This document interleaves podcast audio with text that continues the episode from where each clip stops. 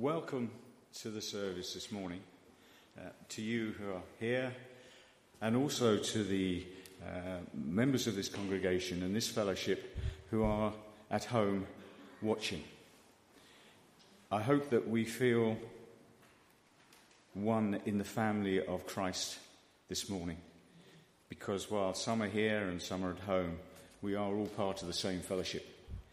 And it is good that we worship together, and it is good that we are together. So I hope that this hour will be a time when not only are we able to uh, meet with each other here, but we can also remember and think of all those that we know who are at home, who are watching, uh, who are taking part there. The Lord is gracious, his steadfast love is everlasting, and his faithfulness endures from generation to generation.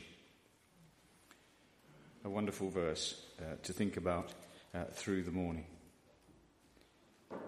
The night has passed and the day lies open before us.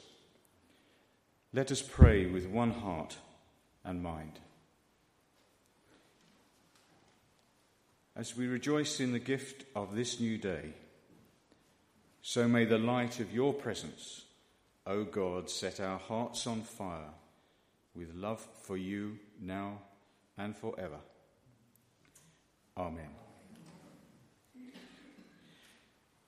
I've chosen three songs for us to sing now as we commence our, our, worship this morning. They are not long, they are fairly short, and I've asked that we sing them through twice each. They are songs which mean much to, to us, and people coming this morning are coming with various needs, thoughts, anxieties, worries some people with depression, some people fearing for the morrow, some people fearing for what will happen this week. And so, as we come and we sing and we bring our thoughts and our prayers quietly to you in, in, these, in these songs, may we bring our own problems, our own anxieties, our own happiness, our own joy uh, to this God who, who is encompassing and whose arms and hands hold us uh, in safety. So let's uh, sing, uh, and we'll start with Now is the time to worship.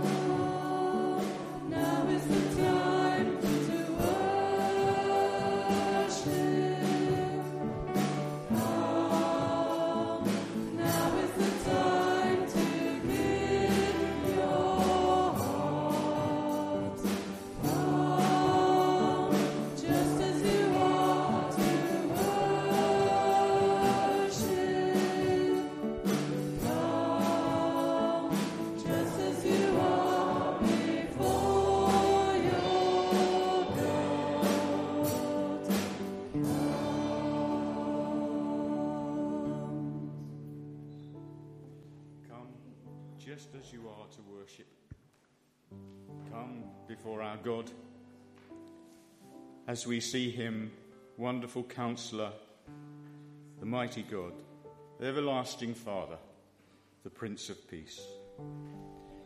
So as we are gathered, let's bring our thoughts and our prayers together.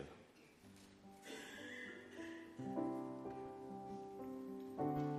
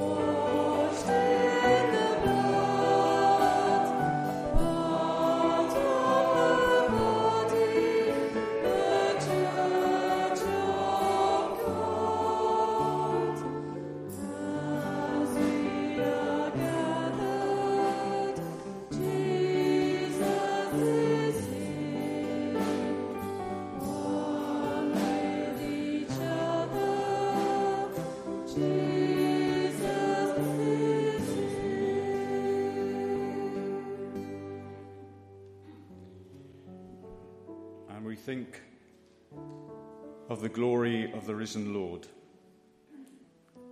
Who can compare with the beauty of the Lord?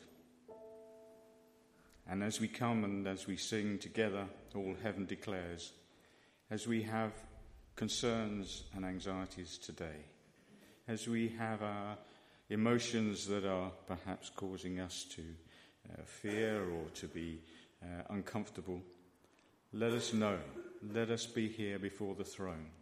Let us kneel before the throne of the Creator, everlasting, faithful God. All heaven declares the glory of the risen Lord.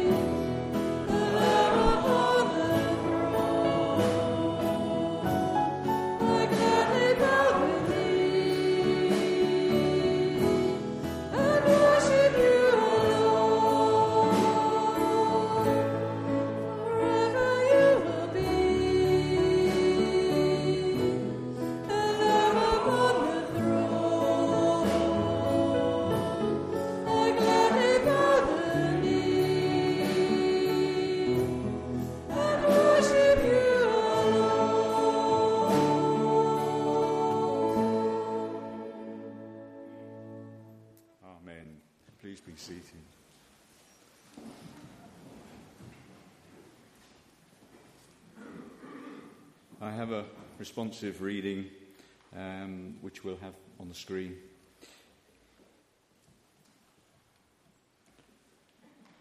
Lord, open our lips. Your light springs up for the righteous. Blessed are you, sovereign God, King of the nations. To you be praise and glory forever. From the rising of the sun to its setting, your name is proclaimed in all the world. As the sun of righteousness dawns in our hearts, anoint our lips with the seal of your Spirit, that we may witness to your gospel and sing your praise in all the earth. Blessed be God, Father, Son, and Holy Spirit. Blessed be God forever. So let's join together and, and sing a, a wonderful hymn. Um, Jesus shall reign wherever the sun does his successive journeys run. I think this is a, a wonderful hymn to, uh, to remember this morning, to sing together uh, as we start this, this service. So, uh, Jesus shall reign wherever the sun.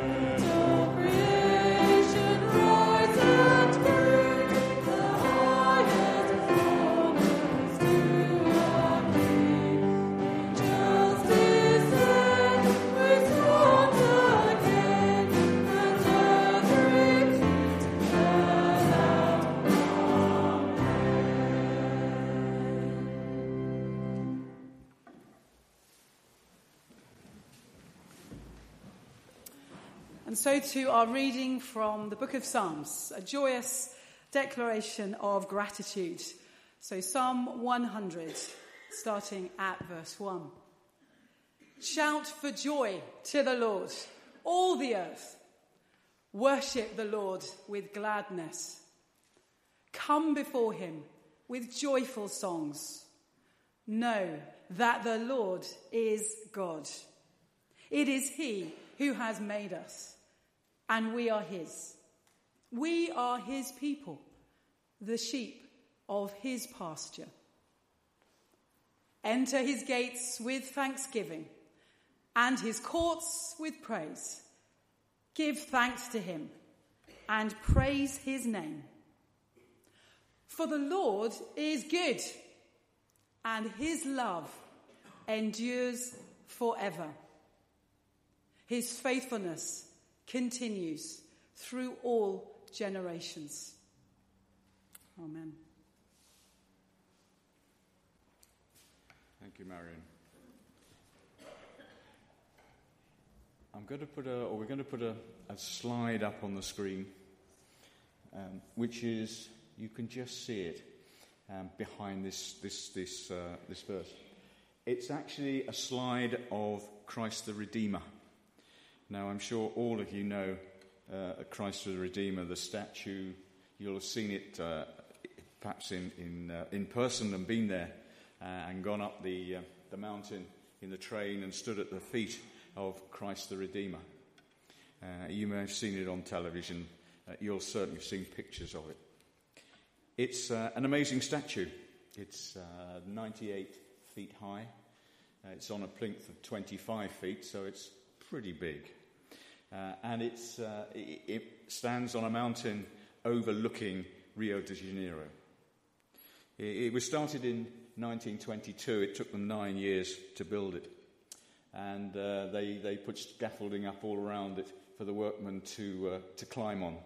Uh, and when you look over the edge uh, of where the statue is, you, you wonder how they managed to do it without any injuries or without any deaths, because they managed to do it.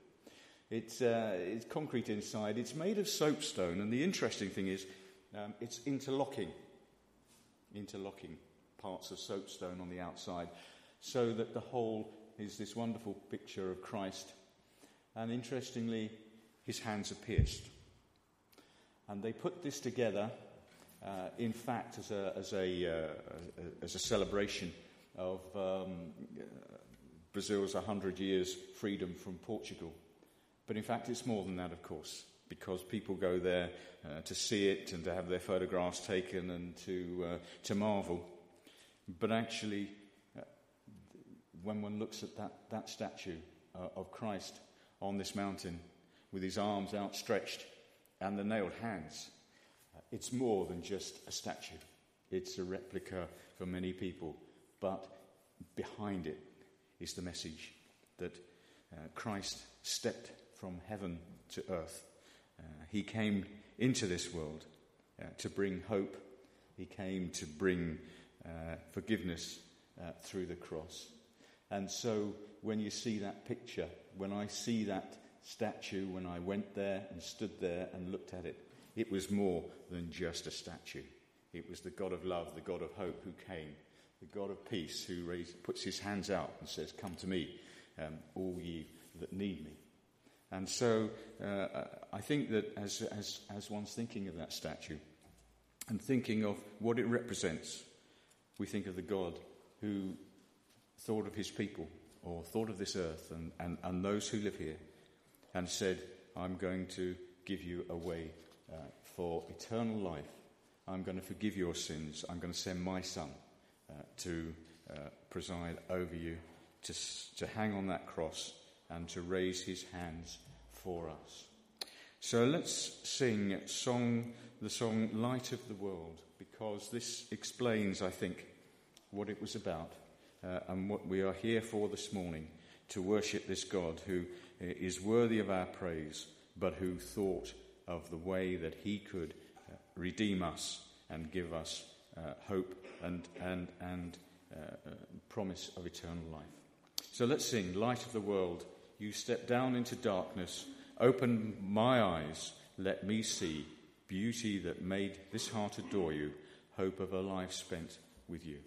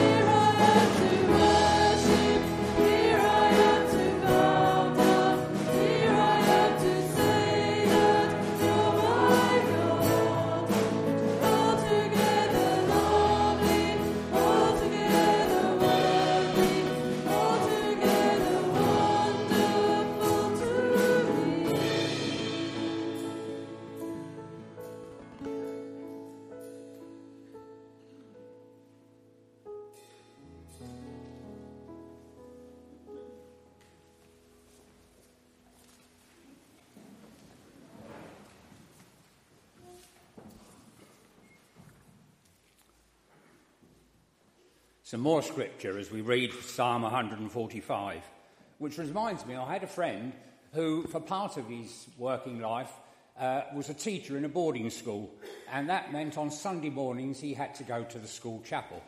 And I remember asking him on one occasion, what's it like? So he says, Well, let me tell you, the best part of the service is the scripture reading. So that puts it in perspective, doesn't it? And whilst we look as Baptists, we tend to think the sermon is the great thing, and we're looking forward to what Stuart's got to say, but it's second to the scriptures. I will exalt you, my God, the King. I will praise your name forever and ever.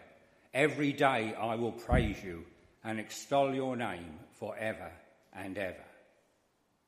Great is the Lord and most worthy of praise. His greatness no one can fathom. One generation commends your works to another. They tell of your mighty acts. They speak of the glorious splendour of your majesty. And I will meditate on your wonderful works. They tell of the power of your awesome works, and I will proclaim, proclaim your great deeds. They celebrate your abundant goodness and joyfully sing of your righteousness. The Lord is gracious and compassionate, slow to anger, and rich in love. The Lord is good to all. He has compassion on all he has made. Will you join me in prayer now? If there's a, uh, an overlying, uh, overlying theme, it's neighbourliness.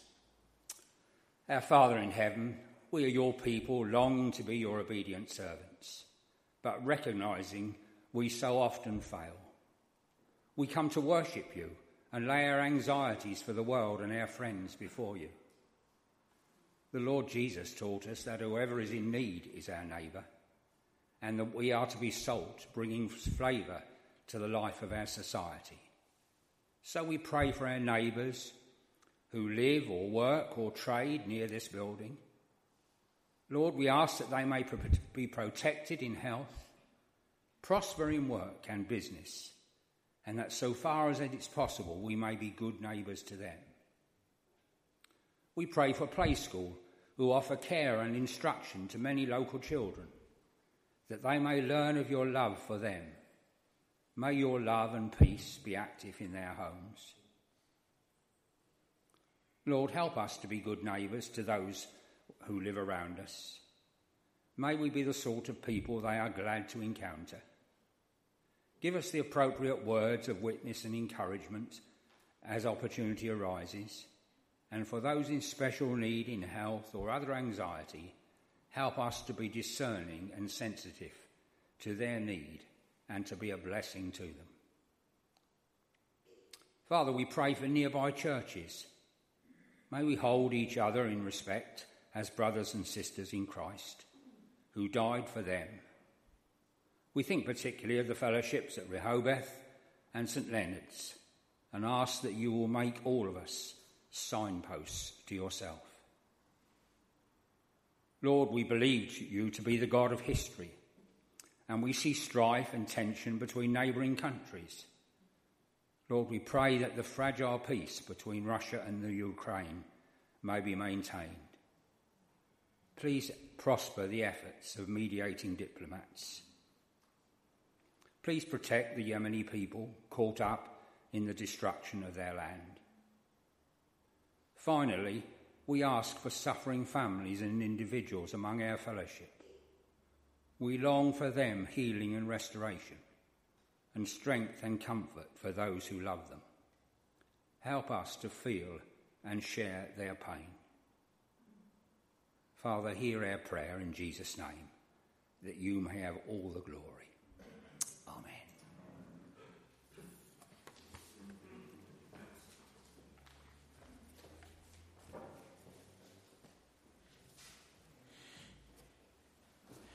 The um,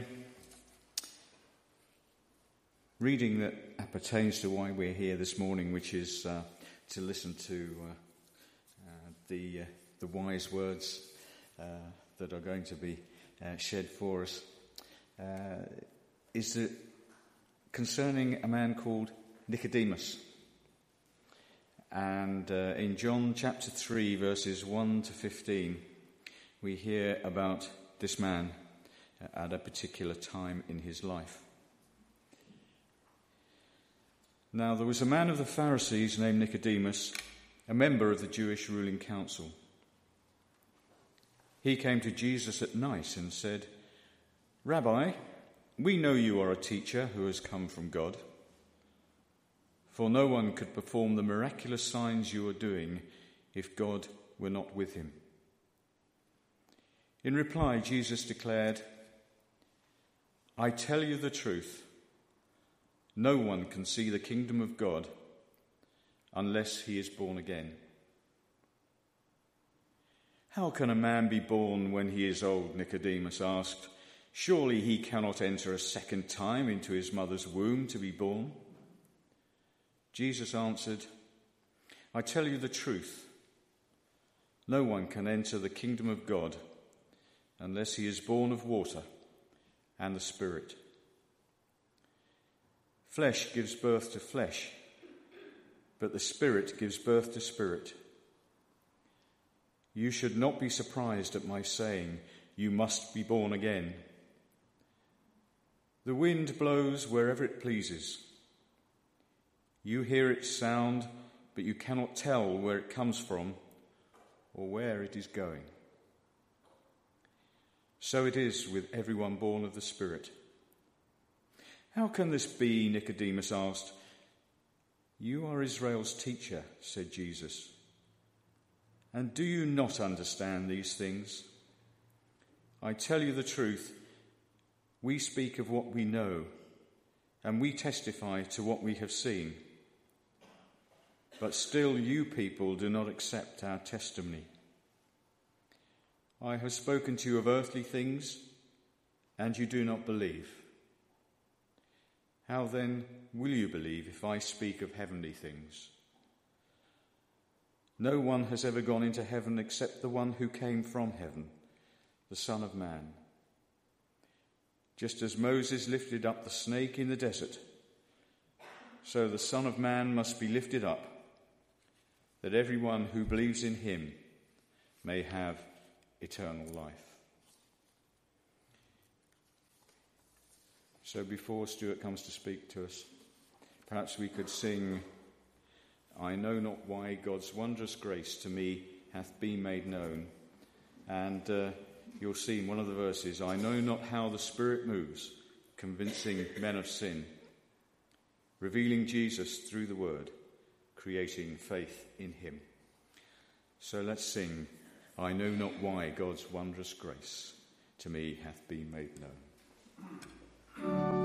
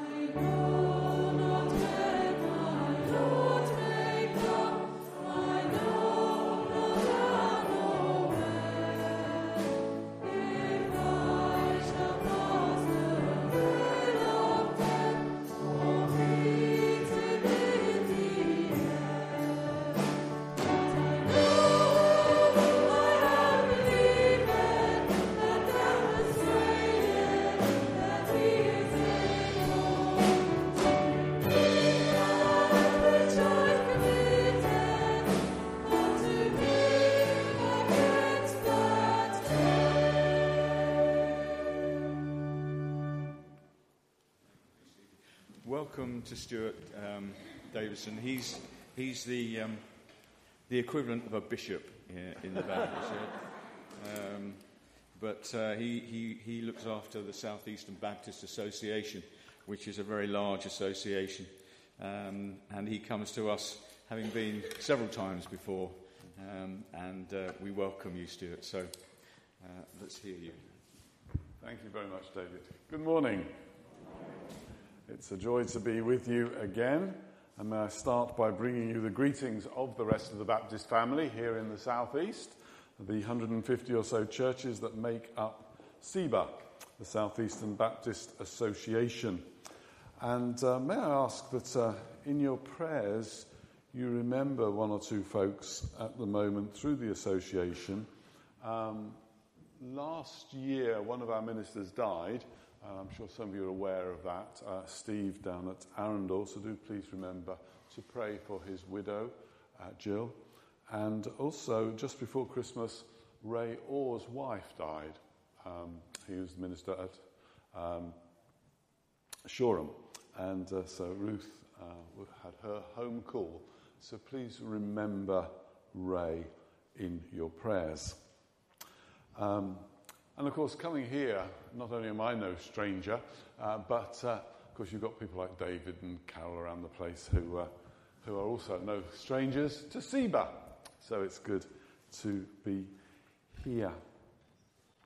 Um, I told my friend she drew her eyebrows too high. She seemed surprised.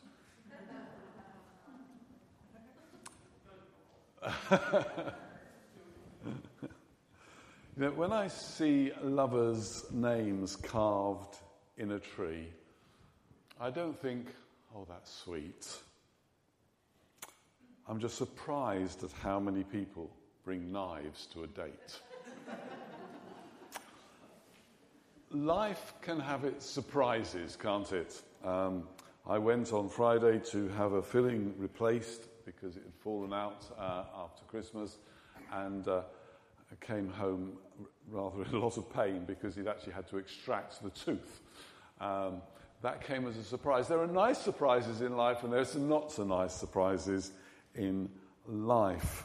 And I think that Nicodemus went to this encounter with Jesus, and it wasn't quite what he was expecting. It was a surprise to him.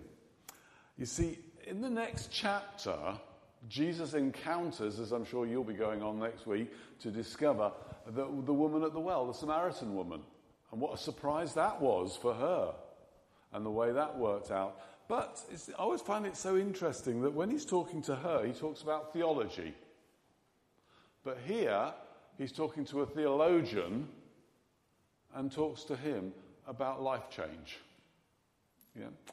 Not what Nicodemus was quite expecting.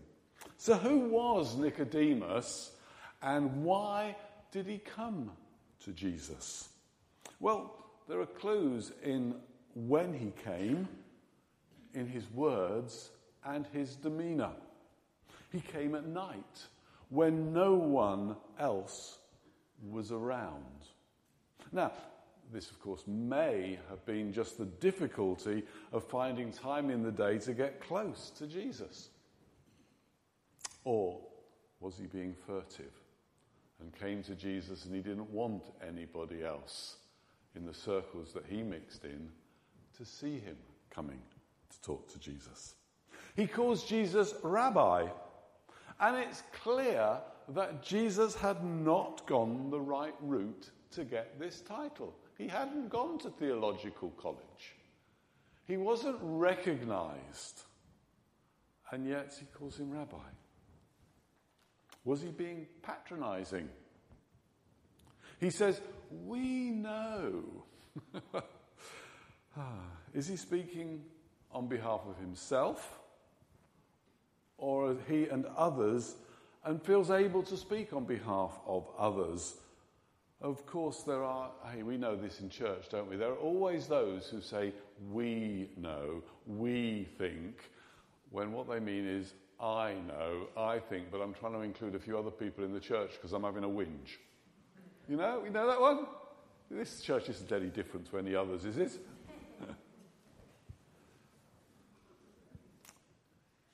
there is a presumption here in Nicodemus. You see, Nicodemus was pretty well set.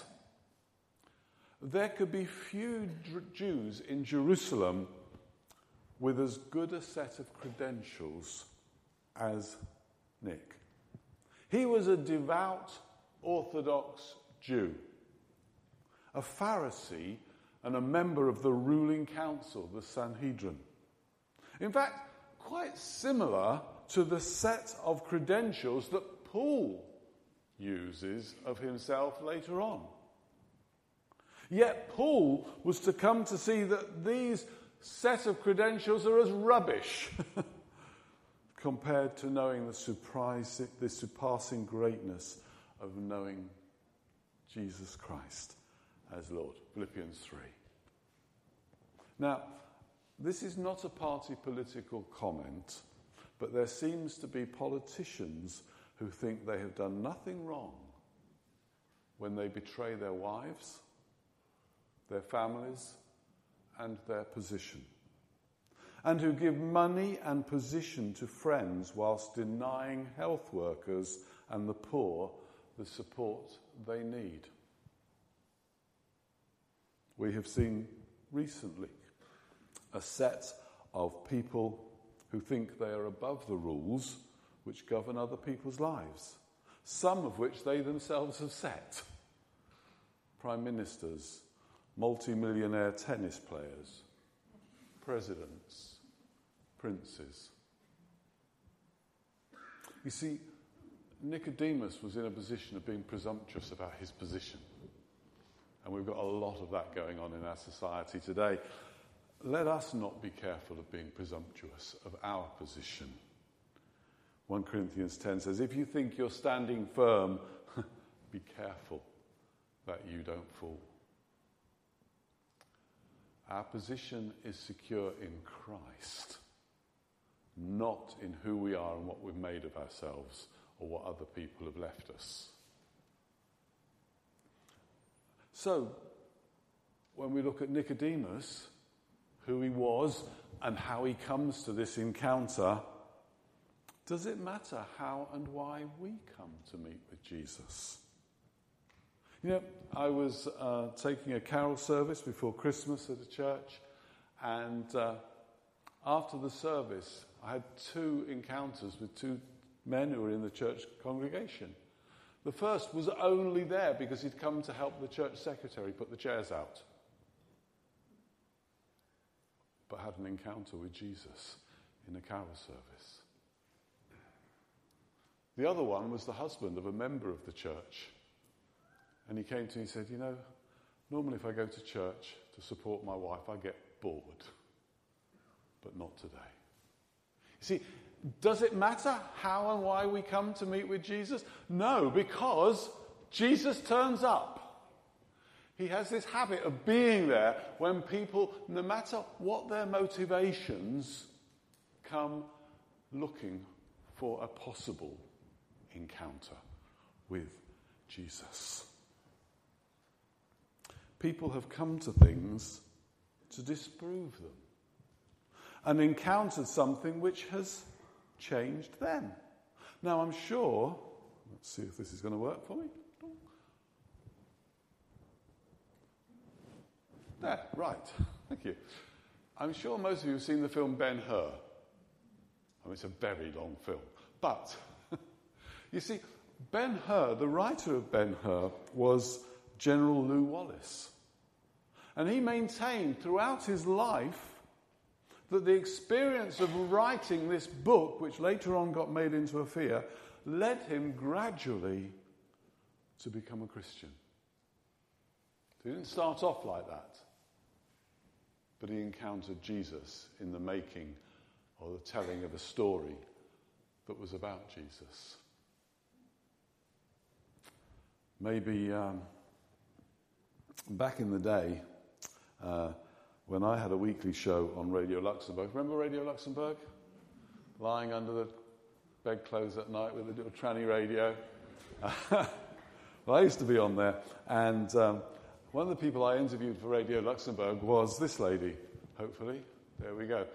Helen Shapiro, Walking Back to Happiness. Remember? But Helen was delightful.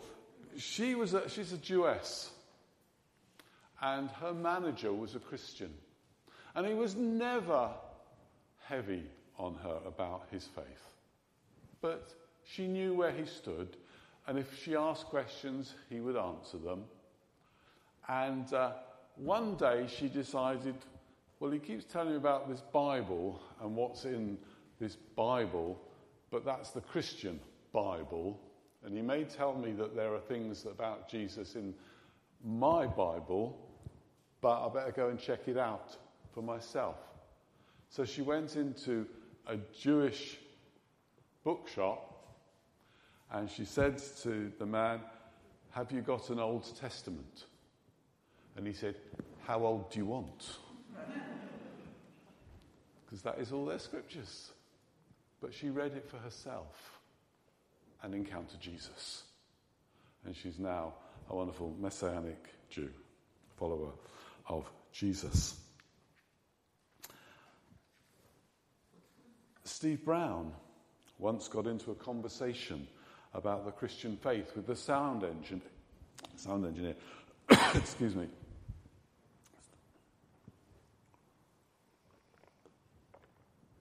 Who'd been recording an interview that he'd just given for the radio. Steve suddenly realized that he had to be somewhere else, so he gave the engineer his card. And on the back of it wrote the names of a couple of Christian books, which he thought the man might find helpful. He said, Call me when you've read these books and we'll talk again. The man thanked him, and Steve turned to go. And as he was walking out of the studio, the sound engineer called after him, Hey, Reverend, I don't think I'm going to read these books. Why not? Steve said. You're asking all the right questions. Yeah, you're right, but I don't want to read them because if I read them, I might find out you're right. And if you're right, I've got to change. And I don't want to change. You see, we can have an encounter with Jesus and want it to just pass by. Lee Strobel was an atheist investigative journalist in America. And uh, in the case for Christ, he writes about the objections to Christianity and deals with them because he became a Christian. And he's now one of the leaders of Willow Creek Community Church just outside Chicago. There's a guy called Frank Morison who was a newsman who set out. Go on, fill the. There we go.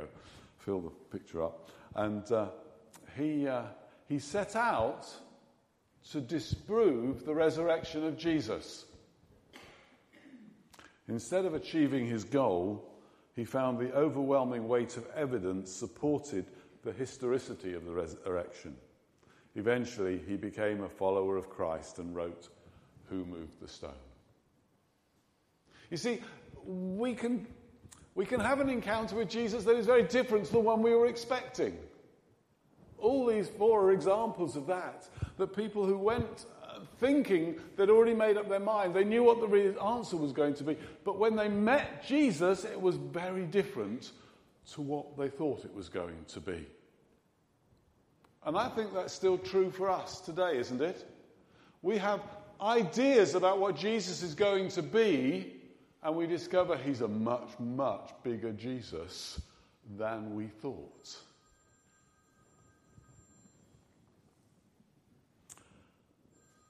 Of course, this passage that we read, we got as far as verse 15.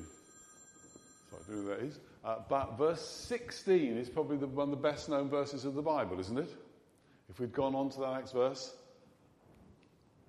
For God so loved the world, go on, you can say it with me, that he gave his only begotten Son, that whosoever believeth in him should not perish, but have everlasting life.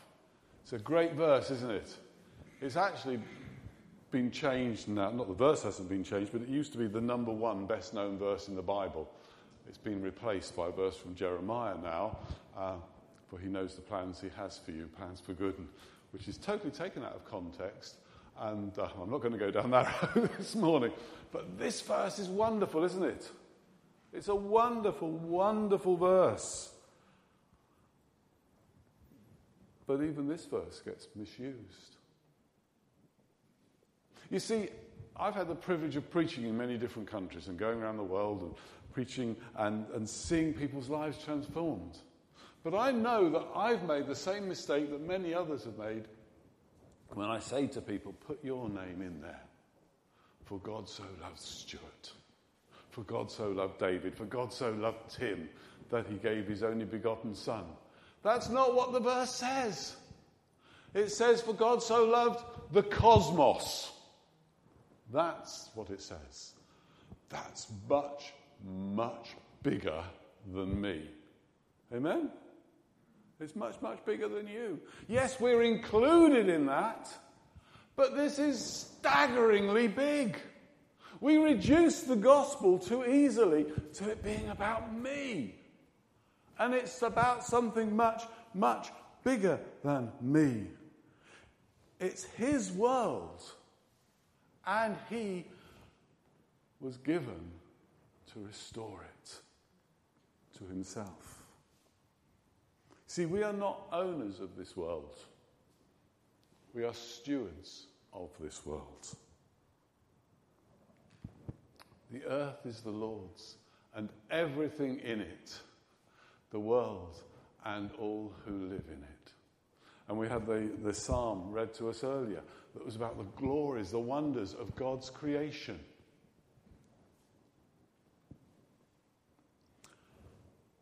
The gospel affects everything. The creation waits in eager expectation for the sons of God to be revealed.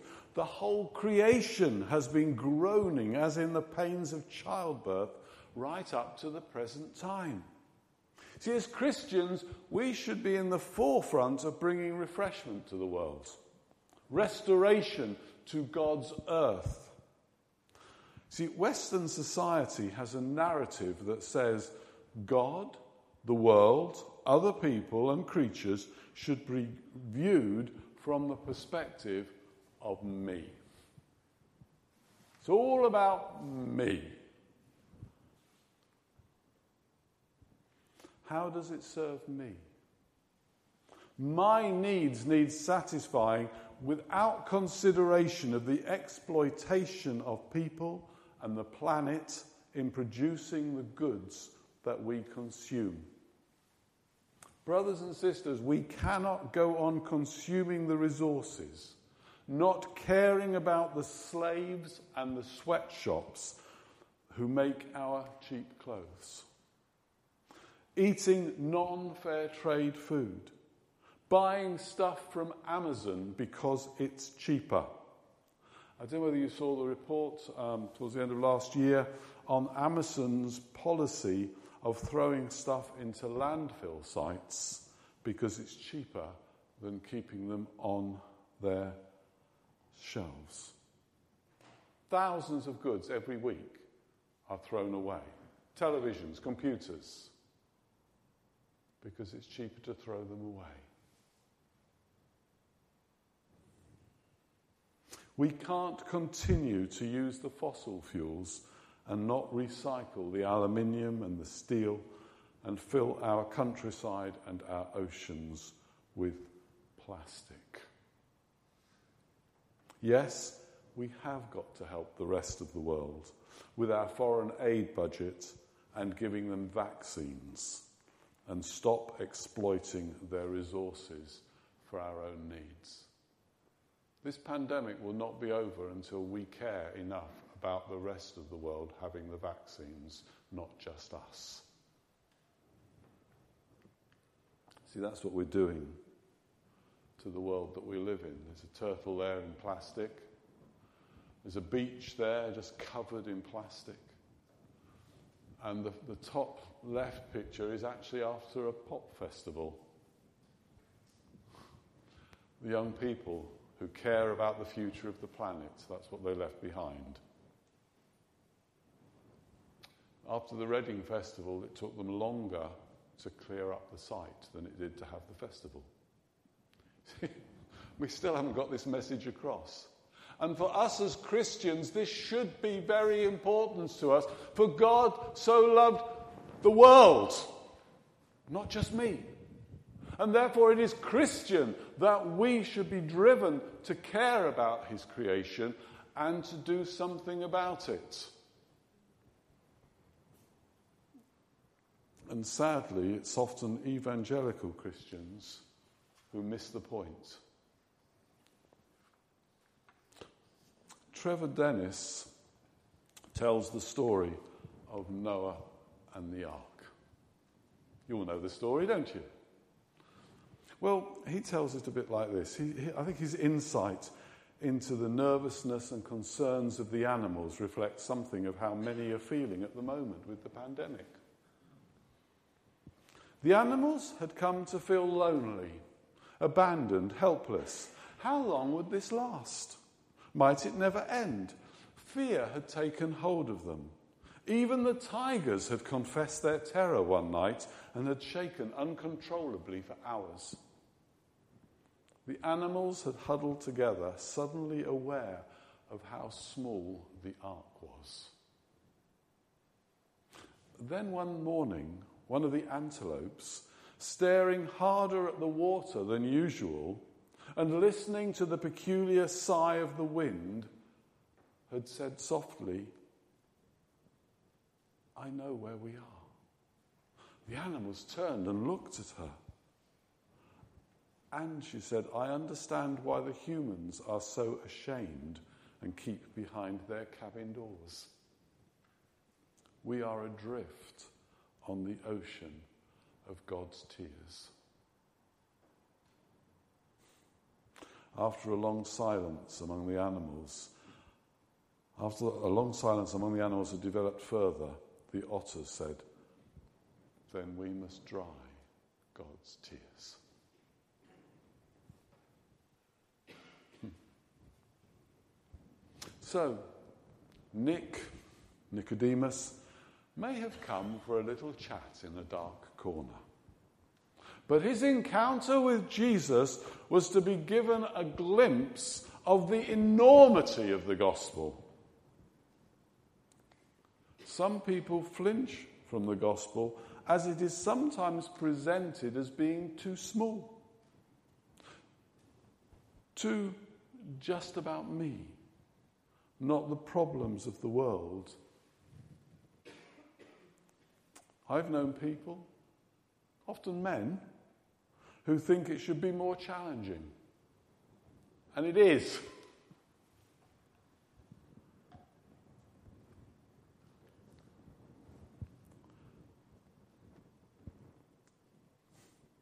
Surprise, surprise. This gospel is bigger than Nicodemus or the Jewish people or even just the people of this planet. So back to Nicodemus. Ye must be born again. George Whitefield often preached from this passage using the text, Ye must be born again. One day someone said to him, Mr. Whitefield, why do you preach so often about this new birth? His immediate reply was, Because ye must be born again.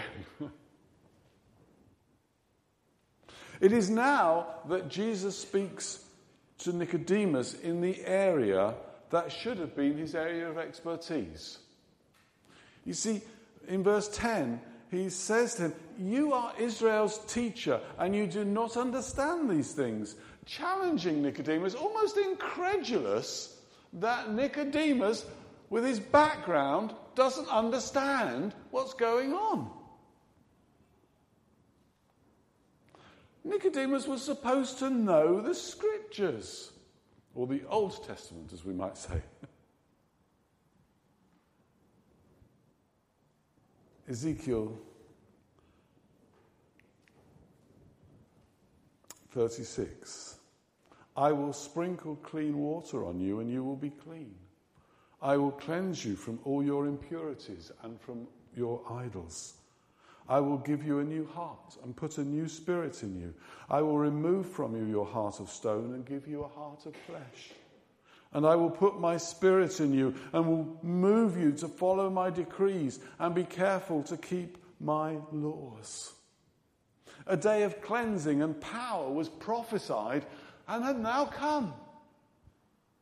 And Nicodemus should have known it and been expecting it. Instead of it going whoosh when it came to it. The cleansing baptism of repentance leads to the new life of the Spirit. Remember, Nicodemus was a Pharisee. The Pharisees had refused John's baptism of repentance. So here he is being challenged twofold. How many folk, when challenged with the claims of Christ, think they don't need repentance nor to be filled with the Spirit?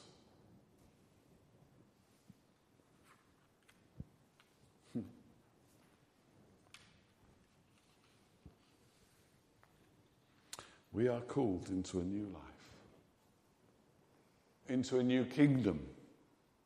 Verse 5 tells us that no one can, can enter the kingdom of God unless they're born again. Will you bear with I'm nearly finished before you start panicking about the time. I just want to, can I just illustrate this? Imagine that we're not here at the moment. We're across in another part of Europe. And over there is Germany, and here is France. And we're going to go for a journey from France into Germany. You with me? Okay. Think back a few years ago when you needed a passport to get across. I'm so sorry. Tickle in my throat. It's not coronavirus. I had, did my I do almost daily checks at the moment. so if you're going on a journey from France to Germany, the, further, the nearer you get to the border, the less it feels like France. If you've ever done that journey, you'll know that you start off and it's all French wine, you know, du vin, du pain, du Boursin. And, uh, and the nearer you get to Germany, the more influence of Germany starts to be apparent.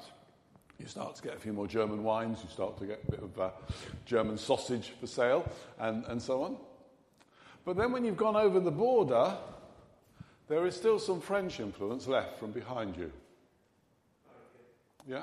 So you come into this new land, but actually you'll find there's still an awful lot of French wine for sale and French cheeses, as well as the German sausage. But the further you go in, the less the French influence is there. Are you with me? Okay. So, now let's change that from going from the kingdom of darkness to the kingdom of light. When you're on that journey and you're encountering Jesus, you will find that the nearer you get to the kingdom of light, the influences of the kingdom of light start to influence your life. When you've gone into the kingdom of light, there are still some influences from the kingdom of darkness that are pertaining to your life. Yes, you've been there? Yeah? And you have to go further in to make sure that you are walking more and more with Jesus in his kingdom. Now, some people will go from France to Germany and they will go over the border control and show their passport and get it stamped. Well, that's how they used to before the EU.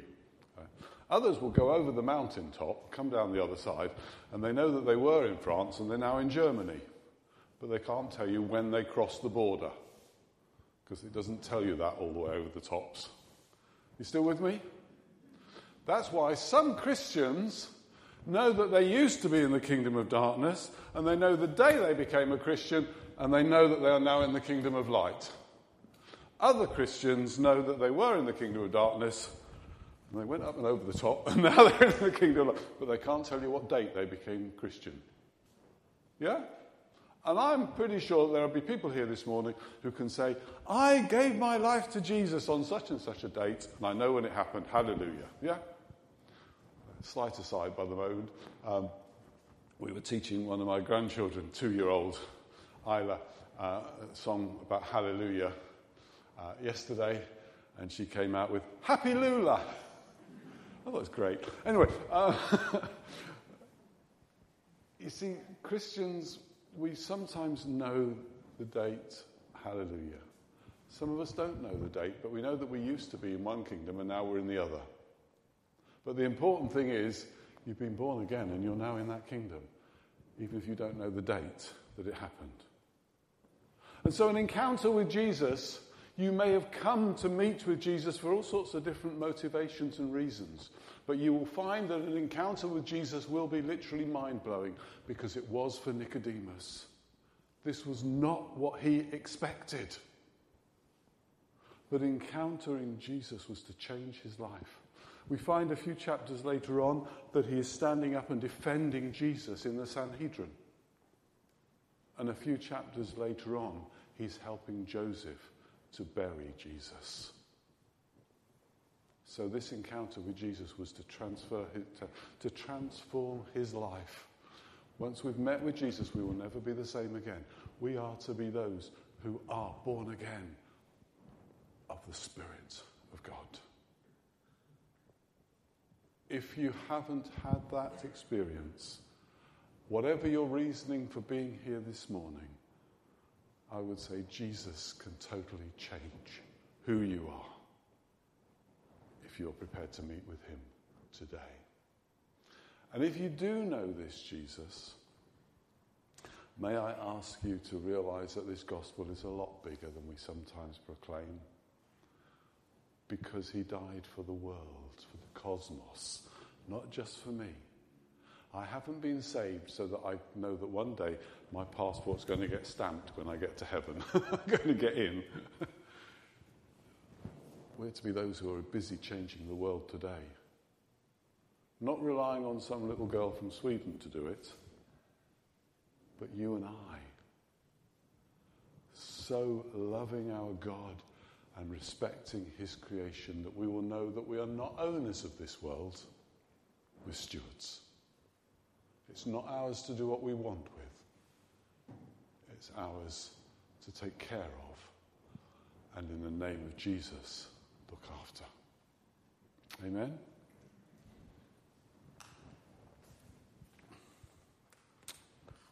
Well, Nick came seeking.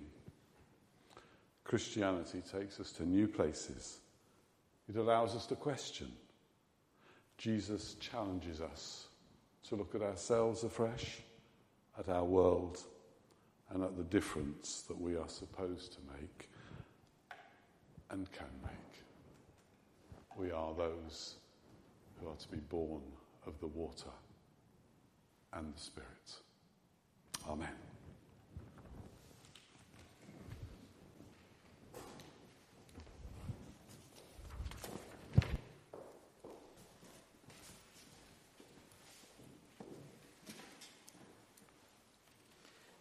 Thank you, Stuart, for the challenge and for the uh, opportunity to think about our, our lives and our planet. There is a higher throne than all this world has known, where faithful ones from every tongue will one day come. He'll wipe each tear stained eye as thirst and hunger die. The lamb, the lamb becomes our shepherd king. We'll reign with him. Shall we close by singing, There is a higher throne than all this world has known.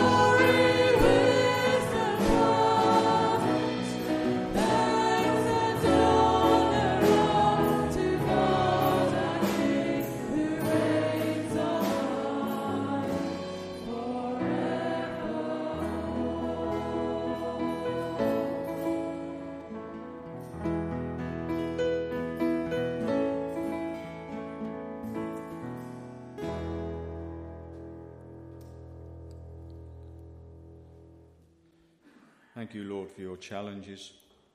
Thank you for your presence.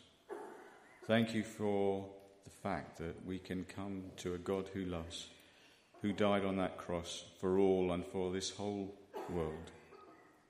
And just ask now that you will go with us to our homes. Bless us this day. Bless those who we love. And we just ask that you will take us through this week, leading us all the way. We ask this in Jesus' name. Amen. Thank you.